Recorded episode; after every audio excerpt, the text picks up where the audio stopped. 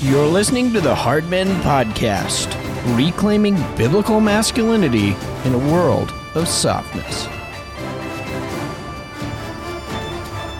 Welcome to the Hard Men Podcast. I am your host, Eric Conn. Well, I gotta say, it's a strange moment that we're living in, especially for the church. When you take a closer look and you examine the state of the church today, it's pretty hard to be encouraged. At this given moment, pastors, elders, and church leaders are all caving simultaneously to societal pressure. It's the pressure to posture and virtue signal to the religion of the new left. You see, the church is full of retreat. Everywhere you look, the troops are falling back and people are falling in line with the world.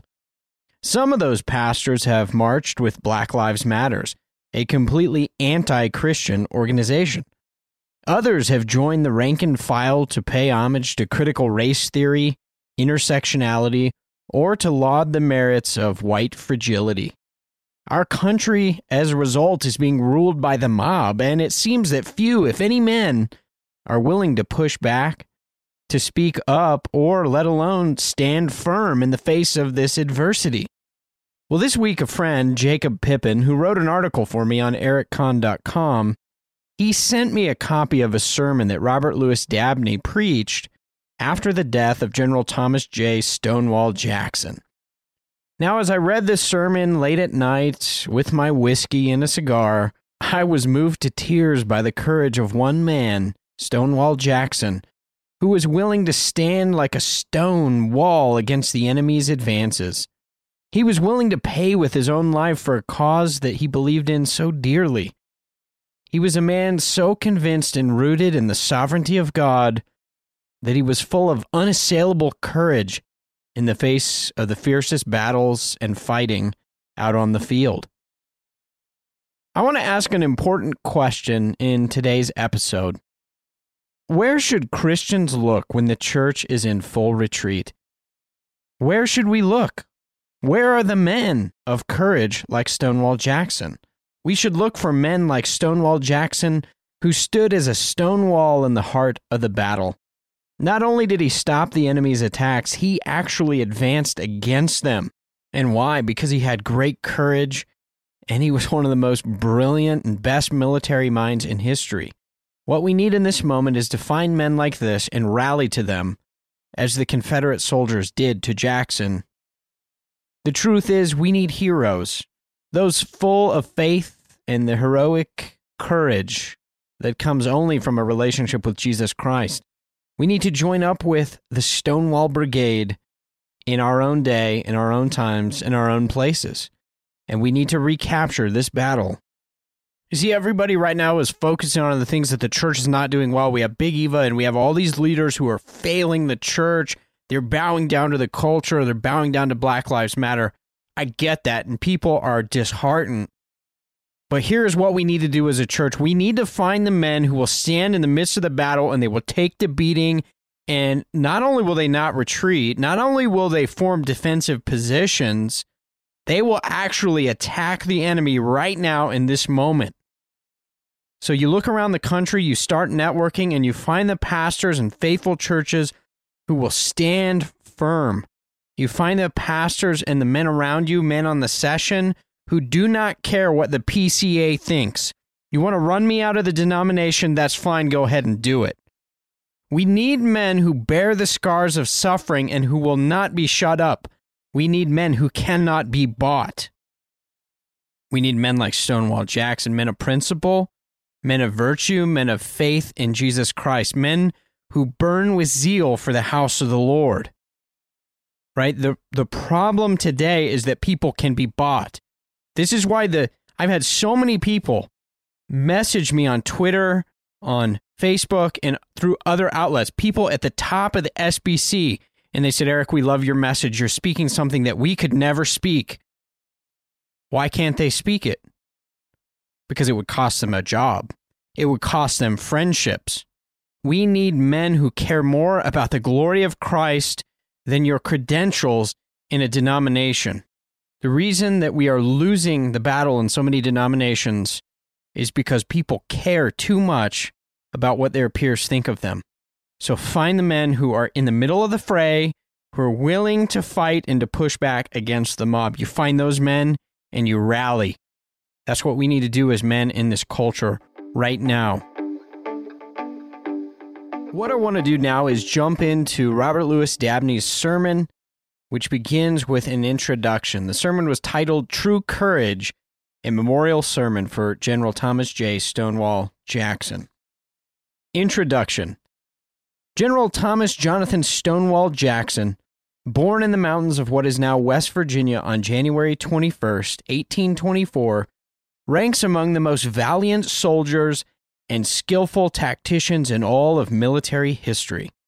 After graduating from West Point, Jackson served with distinction in the Mexican War, then returned to Virginia to teach natural philosophy and artillery tactics at Virginia Military Institute for 10 years.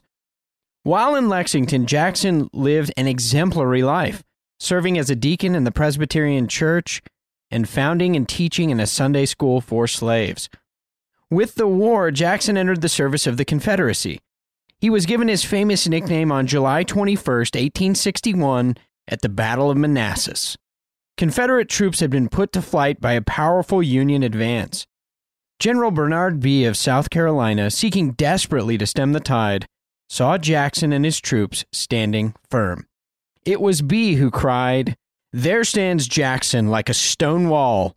Rally behind the Virginians." With that stand, the battle turned from a Confederate defeat to a Federal rout. And from that day forward, Jackson's was known as the Stonewall Brigade. Of this engagement, Jackson wrote to his wife on July 22nd, "Yesterday we fought a great battle and we gained a great victory, for which all glory is due to God alone." In 1863, while defeating Federal forces at Chancellorsville, Jackson was accidentally shot by his own men and died 8 days later. General Lee lamented, "I know not how to replace him." Now, the sermon that follows was delivered by Robert L. Dabney, who lived from 1820 to 1898. He was a pastor, theologian, philosopher. He was a scholar, educator, statesman, author, and social critic. He was among the ablest expositors and defenders of the gospel of Jesus Christ in his day. He was a graduate of the University of Virginia and Union Theological Seminary, and Dabney served as pastor of the Tinkling Spring Presbyterian Church. Thereafter was appointed first to the chair of ecclesiastical history and polity, and then to the chair of systematic theology at Union until 1883. His teaching at Union was interrupted during the war when Dabney served first as a chaplain and then eventually as chief of staff to Stonewall Jackson. In 1883, Dabney moved to Austin, Texas, where until 1884 he was the first professor of mental and moral philosophy at the newly established University of Texas, and he was instrumental in the founding of Austin Theological Seminary. Now, when Dabney's students sought a figure fit to compare their beloved teacher, they struggled to find one worthy. They said, quote, "In point of intellectual energy and power, we not only regard him as superior to every other man we have ever seen, but as having had no equal so far as history has had anything to say in the whole history of Christianity in this country. Thornwell was a genius. Charles Hodge was very learned and possessed a strong and massive mind. Archibald Alexander Hodge is supposed by many to have been his father's mental superior. Old Dr. Archibald Alexander has, by some of his admirers, been called the Immanuel Kant of North America. But for sheer mental might, we suppose that old Jonathan Edwards was more nearly Dr. Dabney's equal." End quote.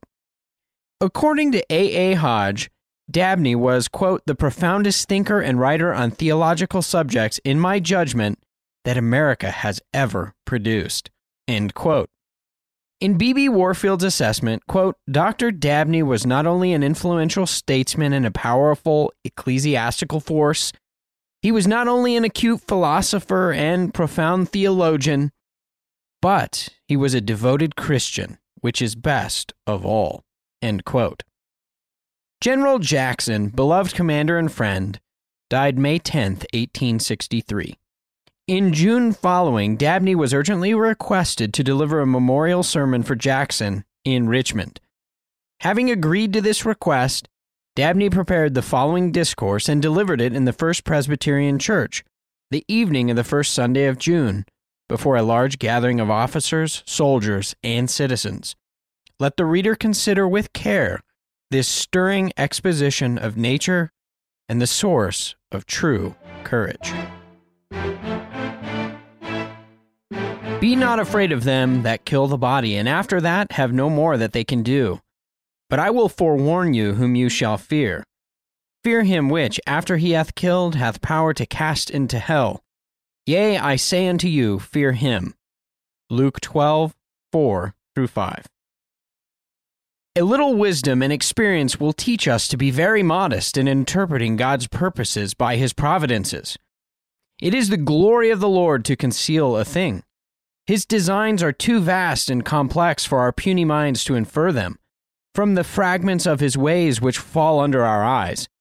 Yet it is evident that he intends us to learn instruction from the events which occur before us under the regulation of his holy will. The profane are more than once rebuked by him because they regard not the work of the Lord, neither consider the operation of his hands. And our Savior sharply chides the Jewish Pharisees, O ye hypocrites! Ye can discern the face of the sky, but can ye not discern the signs of the times? We are not therefore to refuse the lessons of those events which providence evolves, because caution and humility are required in learning them. We have a guide which will conduct us securely to the understanding of so much of them as God intends us to study, and that guide is the Holy Scriptures. Among the several principles which lay down for the explanation of God's dealings, it is sufficient for our present task to declare this one, that the characters of his children, which exhibit the scriptural model, are given as examples, to be studied and imitated by us. He would thus teach us more than those abstract conceptions of Christian excellence, which are conveyed by general definitions of duty. He would give us a living picture and a concrete idea. He thus aims to stimulate our aspirations and efforts by showing us that the attainments of holiness are within human reach. He instamps the moral likeness on the imitative soul by the warmth of admiration and love. That such is the use God intends us to make of noble examples, while the Apostle James teaches us, Take, my brethren, the prophets, who have spoken in the name of the Lord, for an example of suffering, affliction, and of patience. And the epistle to the Hebrews when it desires us to be followers of them who, through faith and patience, inherit the promises. Common sense teaches us, then, from these texts, that the lesson is important and impressive in proportion as the example given us was illustrious. By this rule, God addresses to us instruction of solemn emphasis in the character and the death which we have now met to commemorate. Our dead hero is God's sermon to us. His embodied admonition, his incorporate discourse, to inculcate upon us the virtues with which he was adorned by the Holy Ghost, and especially those traits of the citizen, the Christian, the soldier, now most essential to these times. He calls us not to exhaust the occasion in useless sensibilities, but to come and learn the beauty of holiness, by the light of a shining example, and to let our passionate love and grief burn in upon the plastic heart, the impress of his principles. Happy shall I be if I can so conceive and execute my humble task as to permit this character to speak its own high lessons to your heart. The only reason which makes you think this task appropriate to me is doubtless this, that I had the privilege of his friendship and an opportunity for intimately observing his character during the most brilliant part of his career. The expectations which you form from this fact must be my justification from the charge of egotism, if I should allude to my own observations of him in exemplifying these instructions. But I must also forewarn you that, should there be any expectation of mere anecdote to gratify an idle curiosity, or of any discourses of confidential intercourse, now doubly sanctified by the seal of the tomb, it will not be gratified. And let it be added that however the heart may prompt encomiums on the departed, these are not the directed object, but only the incidental results of this discourse. I stand here as God's herald in God's sanctuary on His holy day and by His authority. My business is not to praise any man, however beloved and bewailed, but only to unfold God's message through His life and death.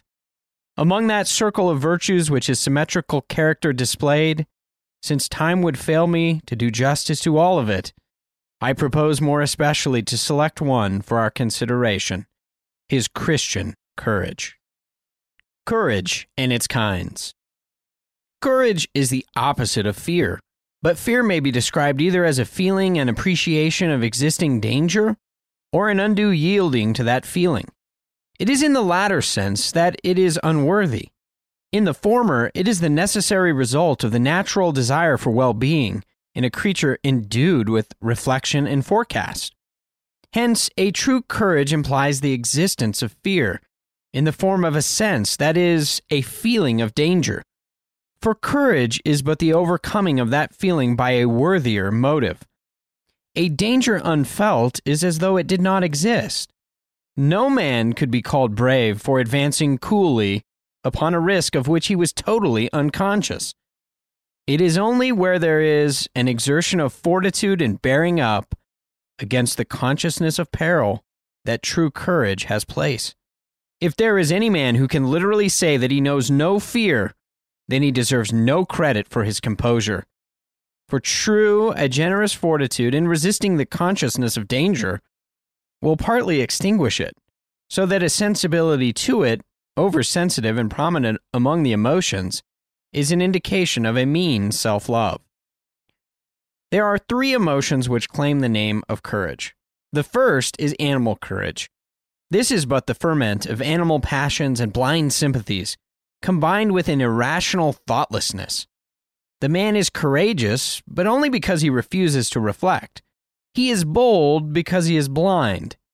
This animal hardihood, according to the obvious truths explained above, well, it does not deserve the name of true courage, because there is no rational fortitude in resisting the consciousness of danger, and it is little worthy of trust. For having no foundation in a reasoning self-command, a sudden, vivid perception of the evil hitherto unnoted may, at any moment, supplant it with a panic, as unreasoning and as intense as the previous fury. Now, the second species of courage is that prompted by the spirit of personal honor. There is a consciousness of risk, but it is manfully controlled by the sentiment of pride, the keener fear of reproach, and the desire of applause. This kind of fortitude is more worthy of the name of courage because it exhibits self-command. But after all, the motive is personal and it is selfish, and therefore the sentiment does not rise to the level of a moral virtue. The third species is the moral courage of him who fears God, and for that reason fears nothing else. There is an intelligent apprehension of danger. There is the natural instinct of self-love desiring to preserve its own well-being, but it is curbed and governed by the sense of duty and desire for the approbation of God. This alone is true courage, true virtue, for it's rational, and its motive is moral and unselfish. It is a true Christian grace when found in its purest forms, a grace whose highest exemplar and whose source is the divine Redeemer, whose principle is the parent grace of the soul, which is faith. David and Samuel and the prophets, through faith, subdued kingdoms. They waxed valiant in fight, turned to flight the enemies of the aliens. Trust in God, in His faithfulness, His approbation, His reward, His command to brave the risks allotted to them was their motive. But Christ dwelleth in our hearts by faith. This is the principle by which the soul of the believer is brought into living union with Christ, and the heart, otherwise sapless and withered, is penetrated by the vital sap of His Holy Spirit. He is the head. Men of faith, His members. He the stock, they the branches. His divine principles circulate from Him into their souls and assimilate them to Him.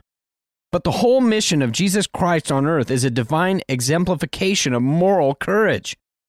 What was it save the unselfish sentiment of duty, overruling the anticipations of personal evil, which made him declare in prospect of all the woes of his incarnation, "Lo, I come. In the volume of the book it is written of me, for I delight to do thy will, O my God." What else caused him to press forward with eager, hungering haste through the toils and obloquy of his persecuted life, to that baptism of blood which awaited him in Jerusalem?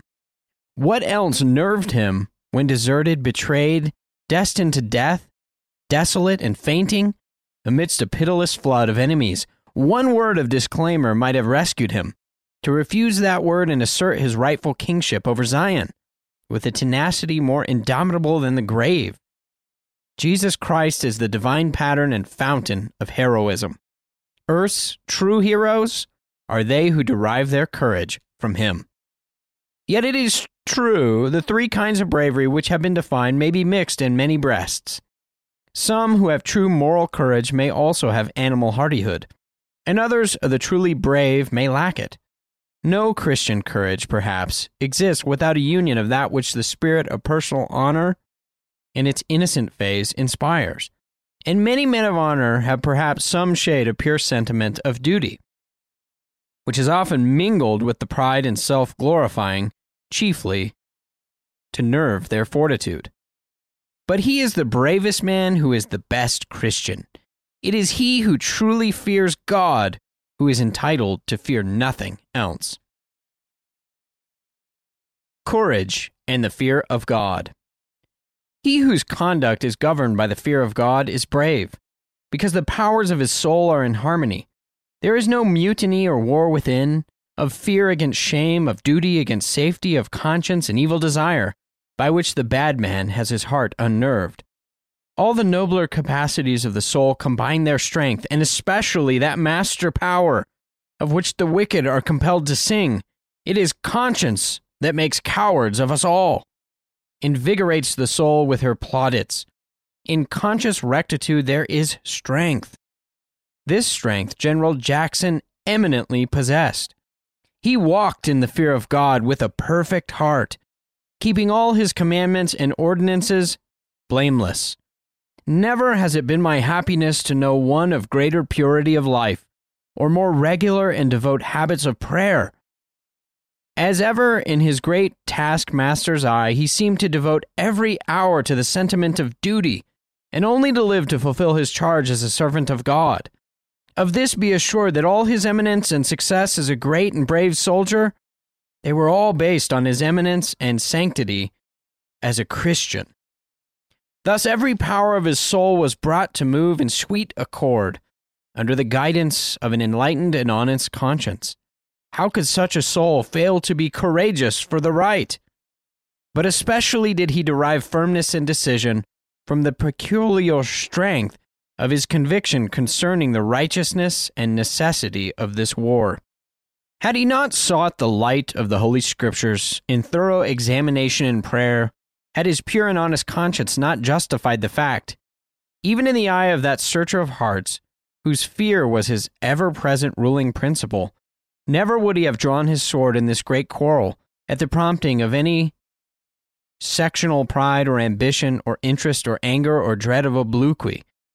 But having judged for himself in all sincerity, he decided with a force of conviction, as fixed as the everlasting hills, that our enemies were the aggressors, that they assailed vital, essential rights, and that resistance unto death was our right and our duty. On the correctness of that decision, reached through fervent prayer, under the teachings of the sure word of Scripture, and through the light of the Holy Spirit, which he was assured God vouchsafed to him, he stood prepared to risk not only earthly prospects and estate, but an immortal soul, and to venture without one quiver of doubt or fear before the irrevocable bar of God the Judge.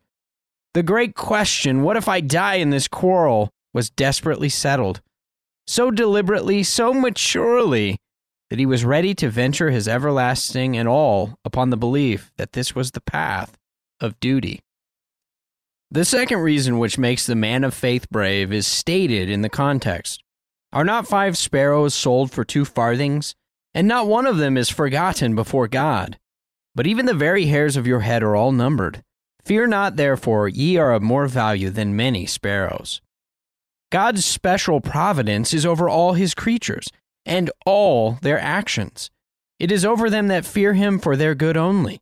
By that almighty and omniscient providence, all events are either produced or at least permitted, limited, and overruled.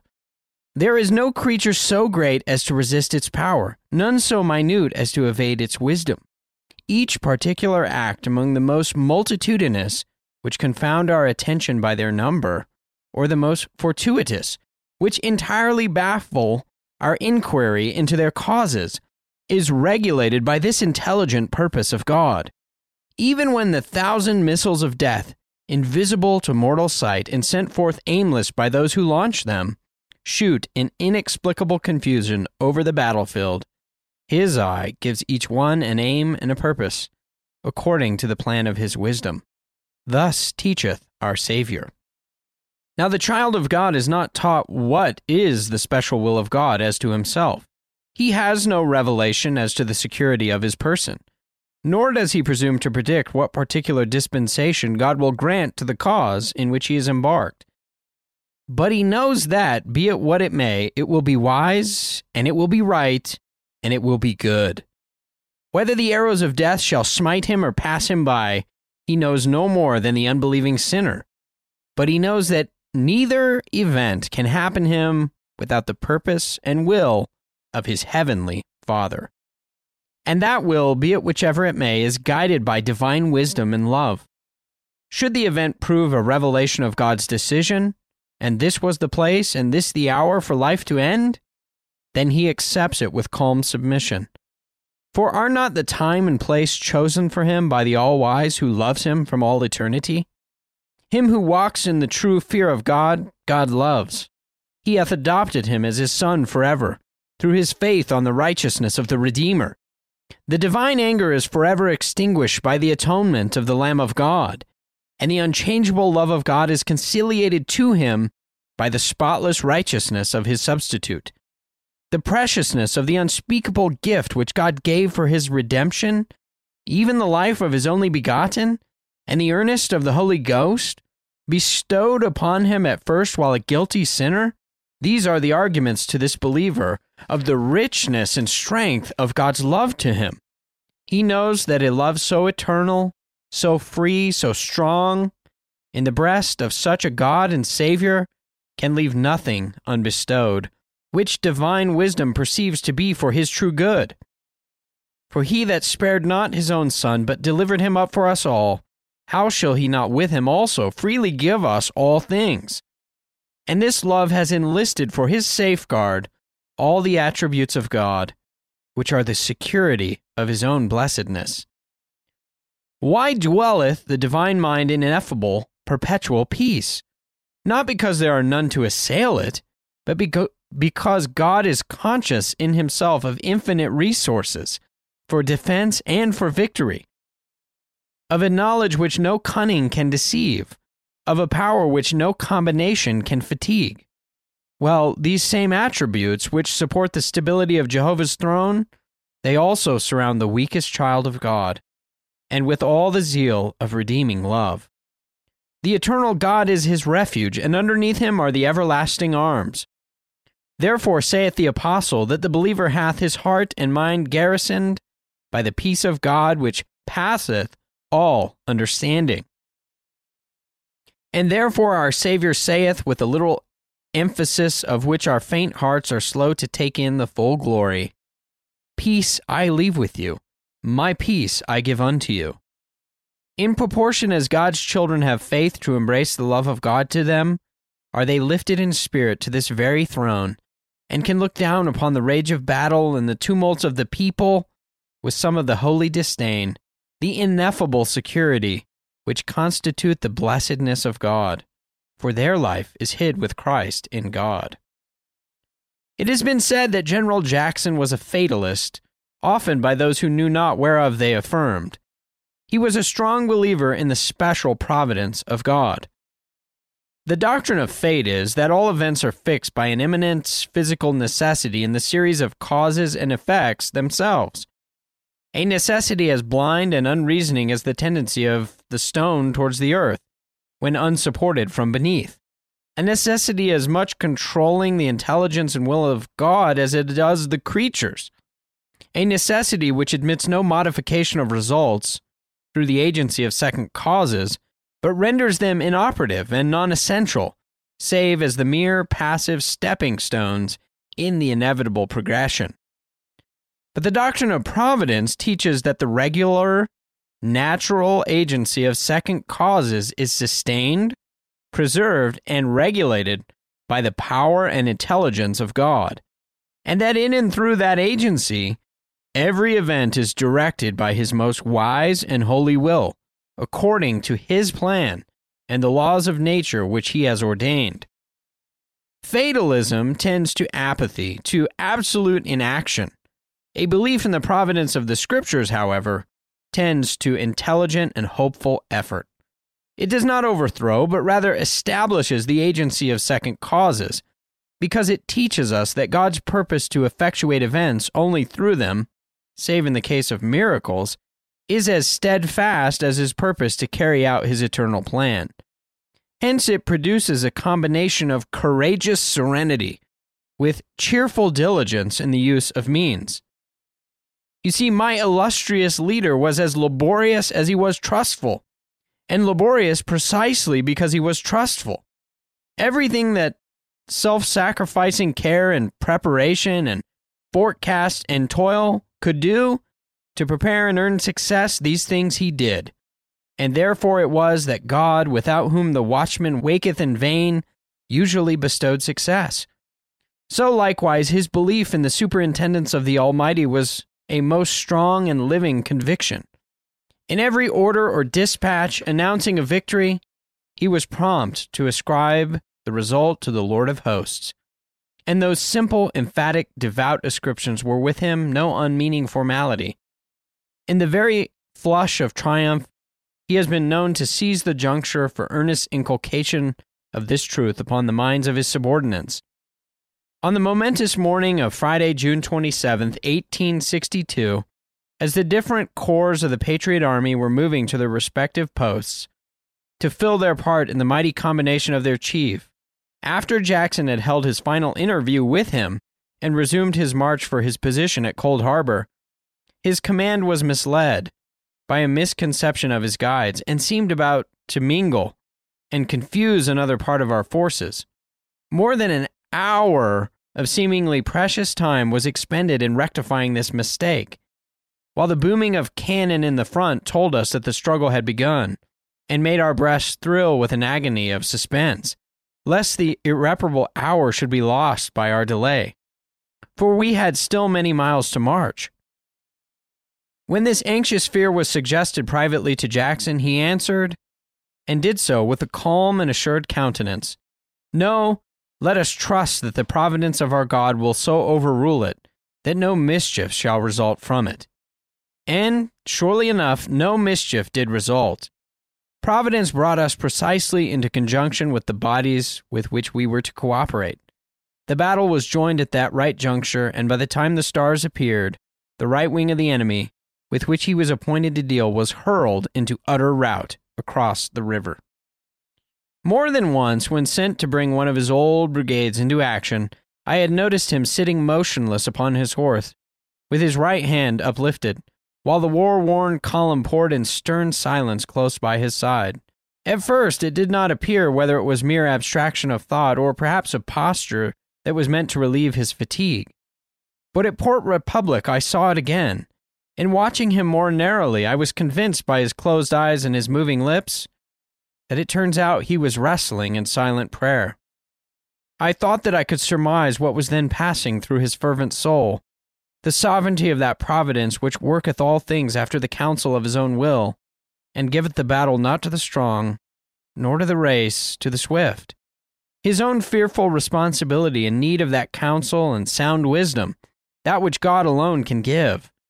The crisis of his beloved country, and the balance trembling between defeat and victory, the preciousness of the lives of his veterans, which the inexorable necessities of war compelled him to jeopardize, the immortal souls that would be passing to their account, perhaps unprepared, the widowhood and orphanage which would probably result from the orders he had just been compelled to issue.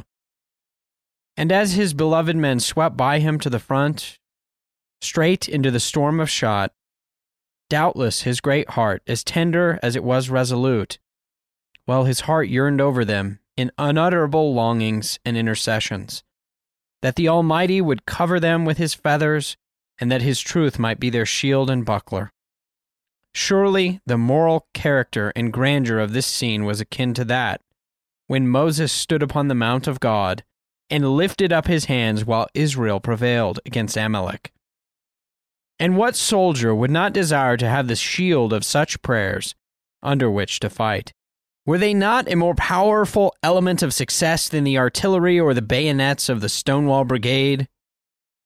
Courage and the security of the soul. The true fear of God ensures the safety of the immortal soul. United to Christ by faith, adopted into the unchanging favor of God, and heir of an inheritance in the skies which is as secure as the throne of God, the believing soul is lifted above the reach of bodily dangers. But the soul is the true man, the true self, the part which alone feels or knows, desires or fears, sorrows or rejoices, and which lives forever. It is its fate which is irrevocable. If it be lost, all is lost, and finally lost. If it be secure, all other losses are secondary, yea, in comparison, trivial. To the child of God, the rage of enemies, mortal weapons, and pestilence are impotent. True, he has no assurance that they may not reach his body, but they reach his body only. And if the plague come nigh and sweep the wicked down to hell, 'twill raise the saints on high. This is our Savior's argument. Be not afraid of them that kill the body, and after that have no more that they can do. Pagan fable perhaps intended to foreshadow this glorious truth when it described its hero with a body made invulnerable by its bath in the divine river, and therefore insensible to fear and indifferent to the weapons of death. But the spiritual reality of the allegory is found only in the Christian, who has washed his soul from the stain of sin, which alone causes its death, in the Redeemer's blood. He is the invulnerable man. The arrow cannot make him flee. Darts are counted as stubble, and he laugheth at the shaking of the spear. He shares indeed the natural affections and instincts which make life sweet to every man, and bodily pain and death formidable. But these emotions of his sensuous being are counteracted by his faith, which gives to his soul a substantial inward sense of heavenly life, as more real and satisfying than the carnal. The clearer the faith of the Christian, the more complete in this victory over natural fears. To the mere unbeliever, this mortal life is his all in all, and bodily death, it means utter extinction. Pain is the master evil, and the grave is covered by a horror of great darkness, unrelieved by one ray of hope or light. And Christians of a weaker type, in their weaker moments, they cannot shake off the shuddering of nature in the presence of these, the supreme evils of natural man. But as faith brightens, that tremor is quieted. The more substantial the grasp of faith on eternal realities, the more does the giant death dwindle in his proportions.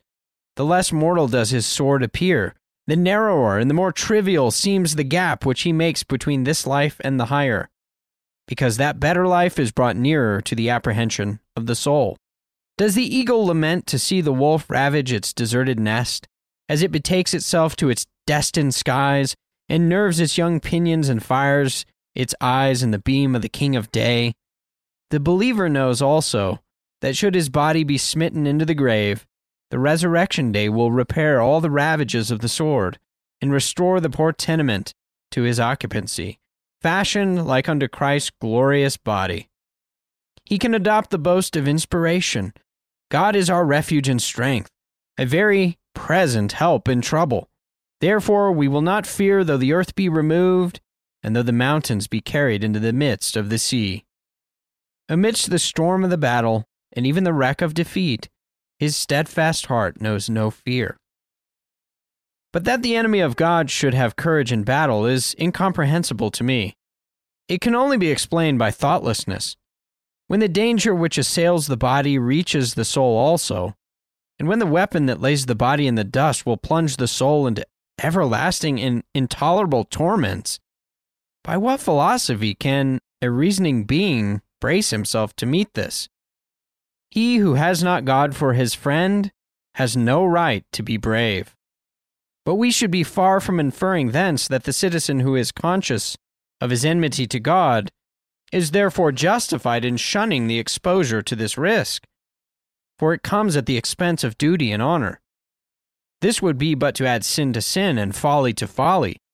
If safety is not found in the path of duty, still more surely it will not be found when out of it. He is in the greatest danger who is disobeying God. An infinite wisdom and power can never be at a loss for means to strike their enemy, however far removed wounds and weapons of war may be.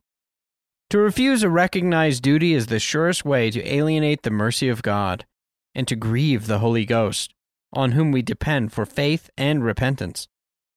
The only safe or rational course, therefore, for the ungodly soldier is to make his peace with God at once, and thus advance with well-grounded confidence in the path of his duty. And of all men, the soldier has the strongest reason to become a Christian. The lesson of the life of Jackson.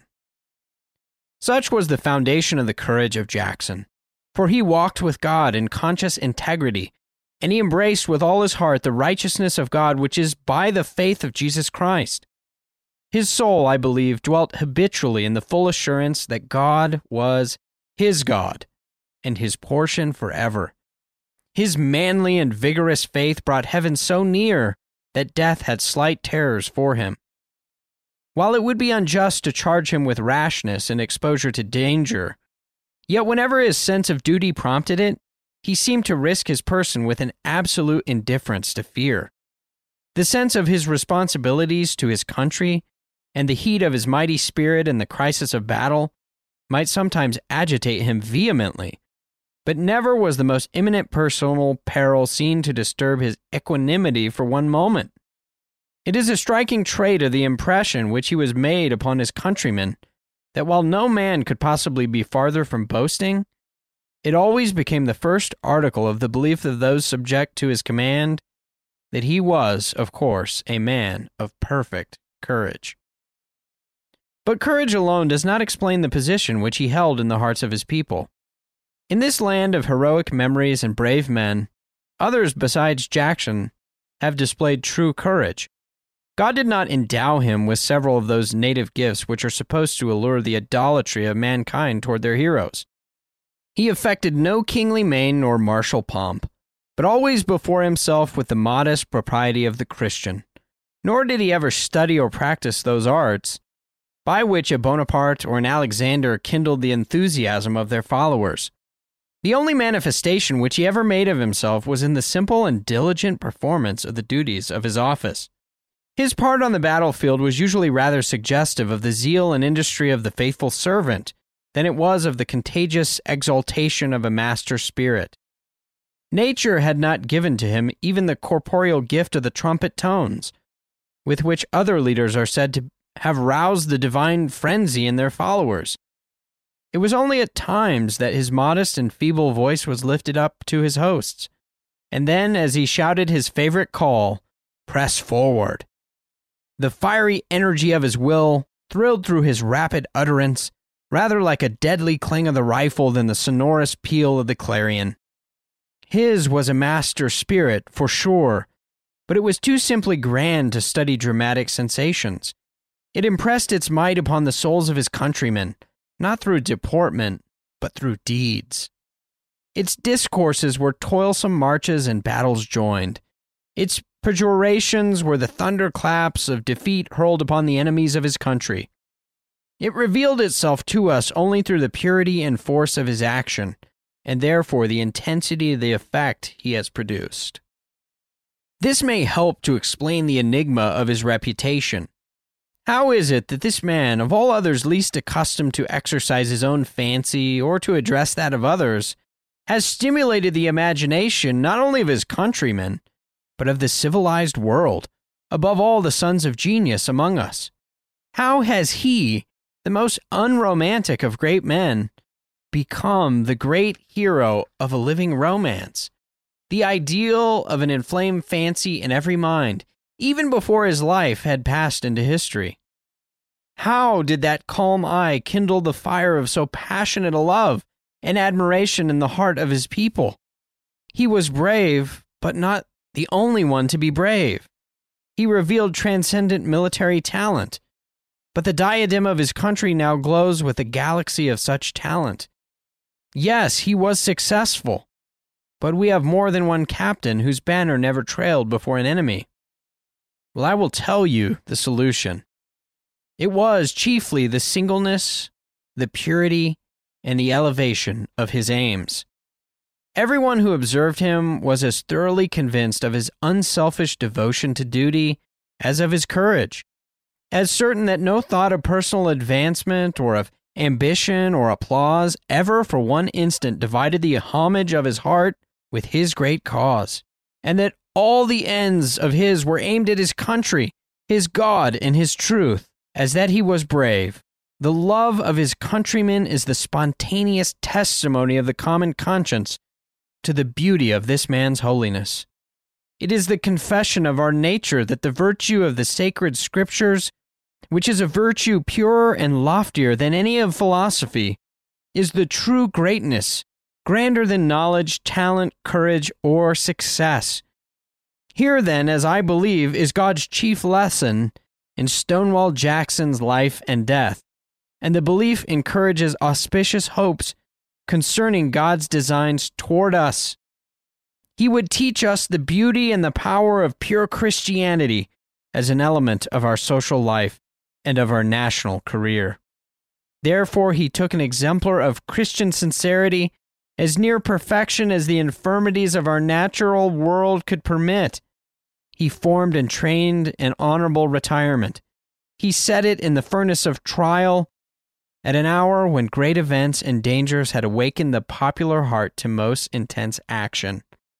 He illustrated it with that species of distinction which above all others attracts popular gaze and military glory, and he held it up to the admiring inspection of a country grateful for the deliverances it had wrought for us. Thus he has taught us how good a thing fear is. He has made all men see and acknowledge that, in this man, his Christianity was the fountainhead of the virtues and talents which they so rapturously applauded, that it was the fear of God which made him so fearless of all else, and that it was the love of God which animated his energies, that it was the singleness of his aims which caused his whole body to be full of light, that the unerring decisions of his judgment suggested to the unthinking the belief in his actual inspiration, and that the lofty chivalry of his nature was but the reflex of the Spirit of Christ. Do not even the profane admit this explanation of his character? Here, then, is God's lesson in this life to the Confederate States. It is righteousness that exalteth. Hear it, young men, ye soldiers, ye magistrates, ye lawgivers, that he that exalteth himself shall be abased, but he that humbleth himself shall be exalted. The lesson of the death of Jackson. But what would he teach us by his death, to our view so untimely? To this question, human reason can only answer that God's judgments are far above us and past our finding out. One lovely Sabbath, riding alone with me to a religious service in a camp, General Jackson was talking of the general prospects of the war, hopefully, as he always did. But at the close, he assumed an air of intense seriousness, and he said, "I do not mean to convey the impression that I have not as much to live for as any man, and that life is not as sweet, but I do not desire to survive the independence of my country." Can this death be the answer to that wish? Can the solution be that, having tried us and found us unworthy of such a deliverer, God has hid his favorite in the grave, in the brightness of his hopes, and before his blooming honors received any blight from disaster, from the calamities which our sins are about to bring upon us? Nay, we will not believe that the legacy of Jackson's prayers was all expended by us when he died, they will yet avail for us all the more, that they are now sealed by his blood. The deliverance of the Jews did not end with the untimely death of Judas Maccabee. The death of William of Orange was not the death of the Dutch Republic. The lamented fall of John Hampden was not the fall of the liberties of England. And if we may reverently associate another instance with these, the crucifixion of Jesus of Nazareth was contrary to the fears of his disciples, but the beginning of the sect of the Nazarenes. So let us hope the tree of our liberties will flourish, but the more for the precious blood by which it is watered. May it not be that God, after enabling him to render all the service which was essential to our deliverance, and showing us in him the brightest example of the glory of Christianity, has thus bid him enter into the joy of the Lord at this juncture, in order to warn us against our incipient idolatry, and to make us say, "It is better to trust in the Lord than to put our confidence in princes." No man would more strongly deprecate the idolatry of human instruments than Jackson, and never so strongly as when he addressed himself. None can declare more emphatically than would he, if he spoke to us from the skies, that while man is mortal, the cause is immortal. Away then with unmanly discouragements, for God lives, though our hero is dead.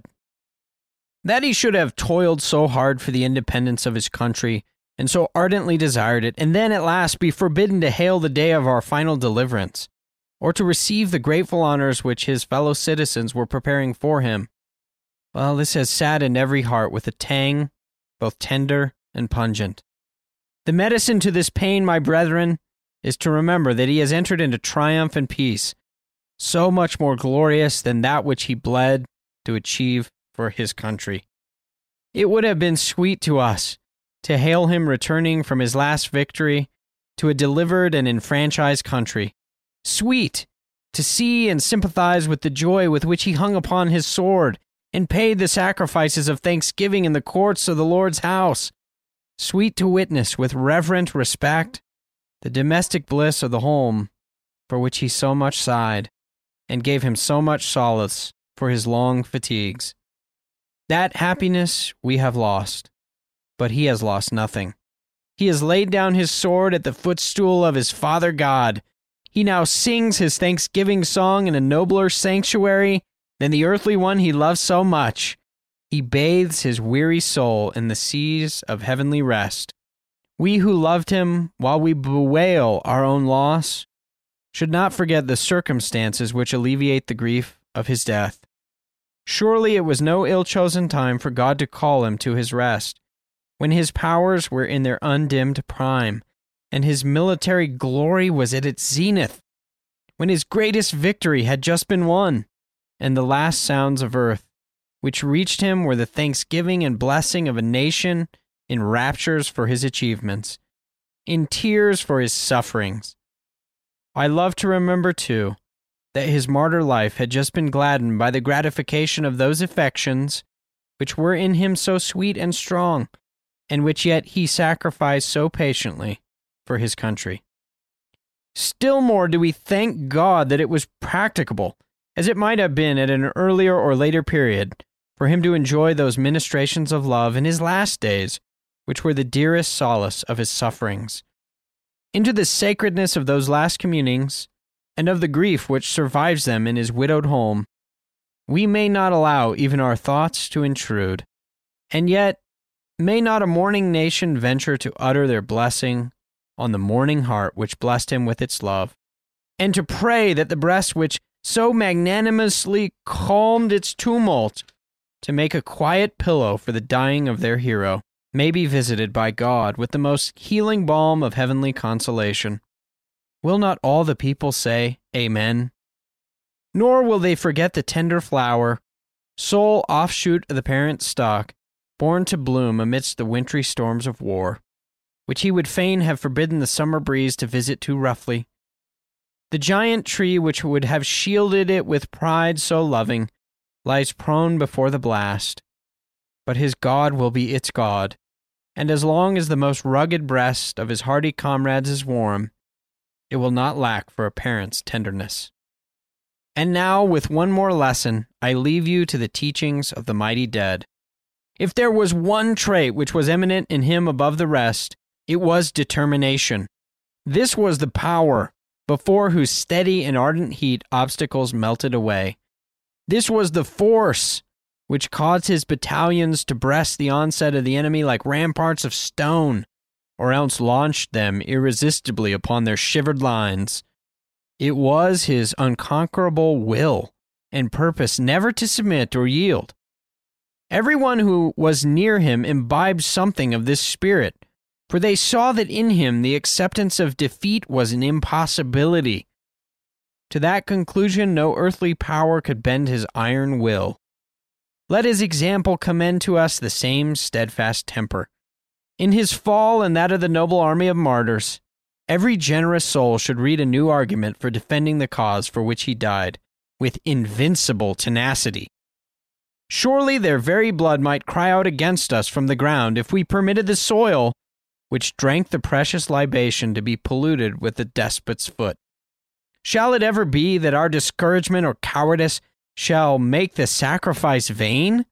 If we consent to this, then was it not treacherous in us to invite it? We should rather have warned them to restrain their generosity, to save their lives they were so ready to lay upon their country's altar, as too precious to be wasted for a land occupied by predestined slaves and cowards, to carry their patriotism and their gifts to some more propitious clime and some worthier companionship. Such are the thoughts which should inspire the heart of everyone who stands beside the grave of Jackson. Around that green and swelling hill stands the circle of solemn mountain peaks, keeping everlasting watch over the home which he loved and the tomb where his ashes sleep, majestic when the summer sunset bathes them in azure and gold, but more grandly steadfast when they are black with storms and winter. So let us resolve. We will guard the honor and the rights for which he dies in the hour of triumph, and more immovably in the hour of disaster. Amen. Well, may we all learn from the steadfast courage and determination of such a great man as Stonewall Jackson. I hope it's been encouraging for you. And until next time, I encourage you to check out the Hard Men podcast page on Facebook. I'll provide links for that at the bottom of the show. I'll also provide links for this sermon, which I encourage you to read. You can find me on Twitter as well. Of course, would encourage you to support the Hard Men Project, my website, ericconn.com, and the podcast by going to Patreon. There will be a link for that as well at the bottom of the show. Until next time, men, stay frosty, fight the good fight, act like men.